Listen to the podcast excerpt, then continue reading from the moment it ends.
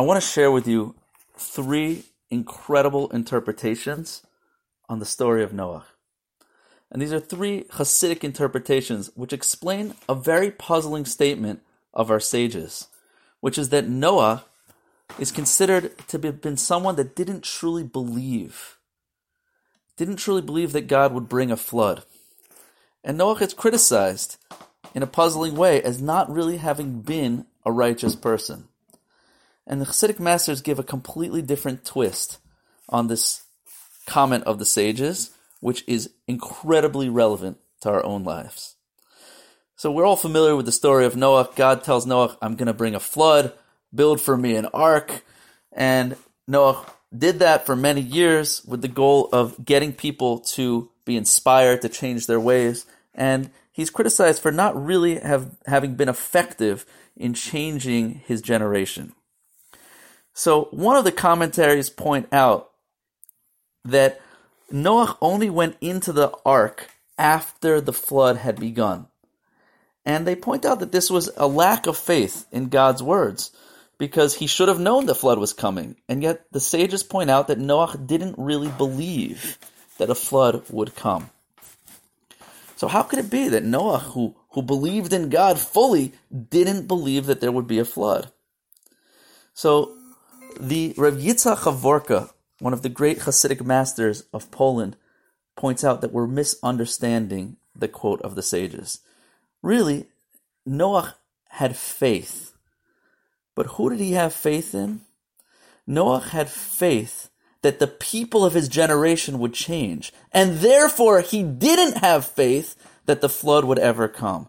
He believed his generation would transform themselves, and therefore he doubted the flood and only went into the ark when he saw he had no choice. He believed in his generation, and he believed in the power to change. That's answer number one. Answer number two, from another Hasidic master from Poland, the Apter Rav says as follows: What is faith? The word in faith in Hebrew is amuna, and there's many explanations for what that means. He says as follows: The word amuna comes from the word to raise or to educate or to draw out. He says when a person believes in something, they bring about that reality. They actualize it. And in modern parlance, this is called the law of attraction that when you believe in something, when you have positive thoughts, you actually generate positivity in your life. Alternatively, if you think about negative things, you will draw and attract negative energy into your life.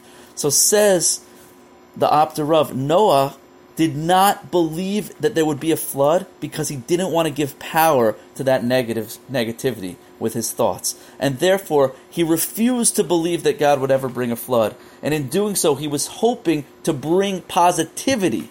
By believing in his generation that they would change, he wanted to actually draw out that positivity from within them. And I want to share you one last explanation from the Kedushas Levi, another incredibly famous Hasidic master. Says as follows that Noah did not have proper faith, indeed. But it's not that he didn't have faith in God.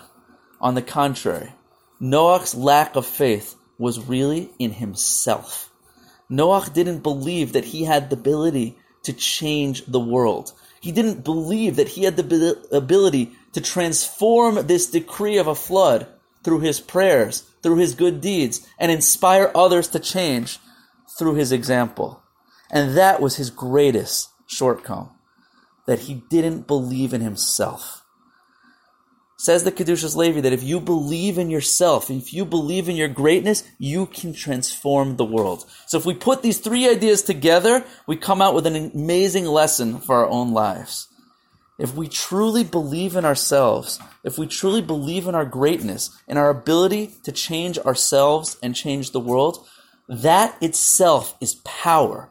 It's a transformative, positive energy that will literally lift up those around us and the world itself. If you believe in yourself that you can change, that you can do greatness, that you are already great, you will literally inspire others and transform the world. It all starts from within. So let's take upon ourselves to believe in ourselves, or believe in the goodness that we have within us, and by doing so, we will literally lift up others and change them, and together we'll change the world.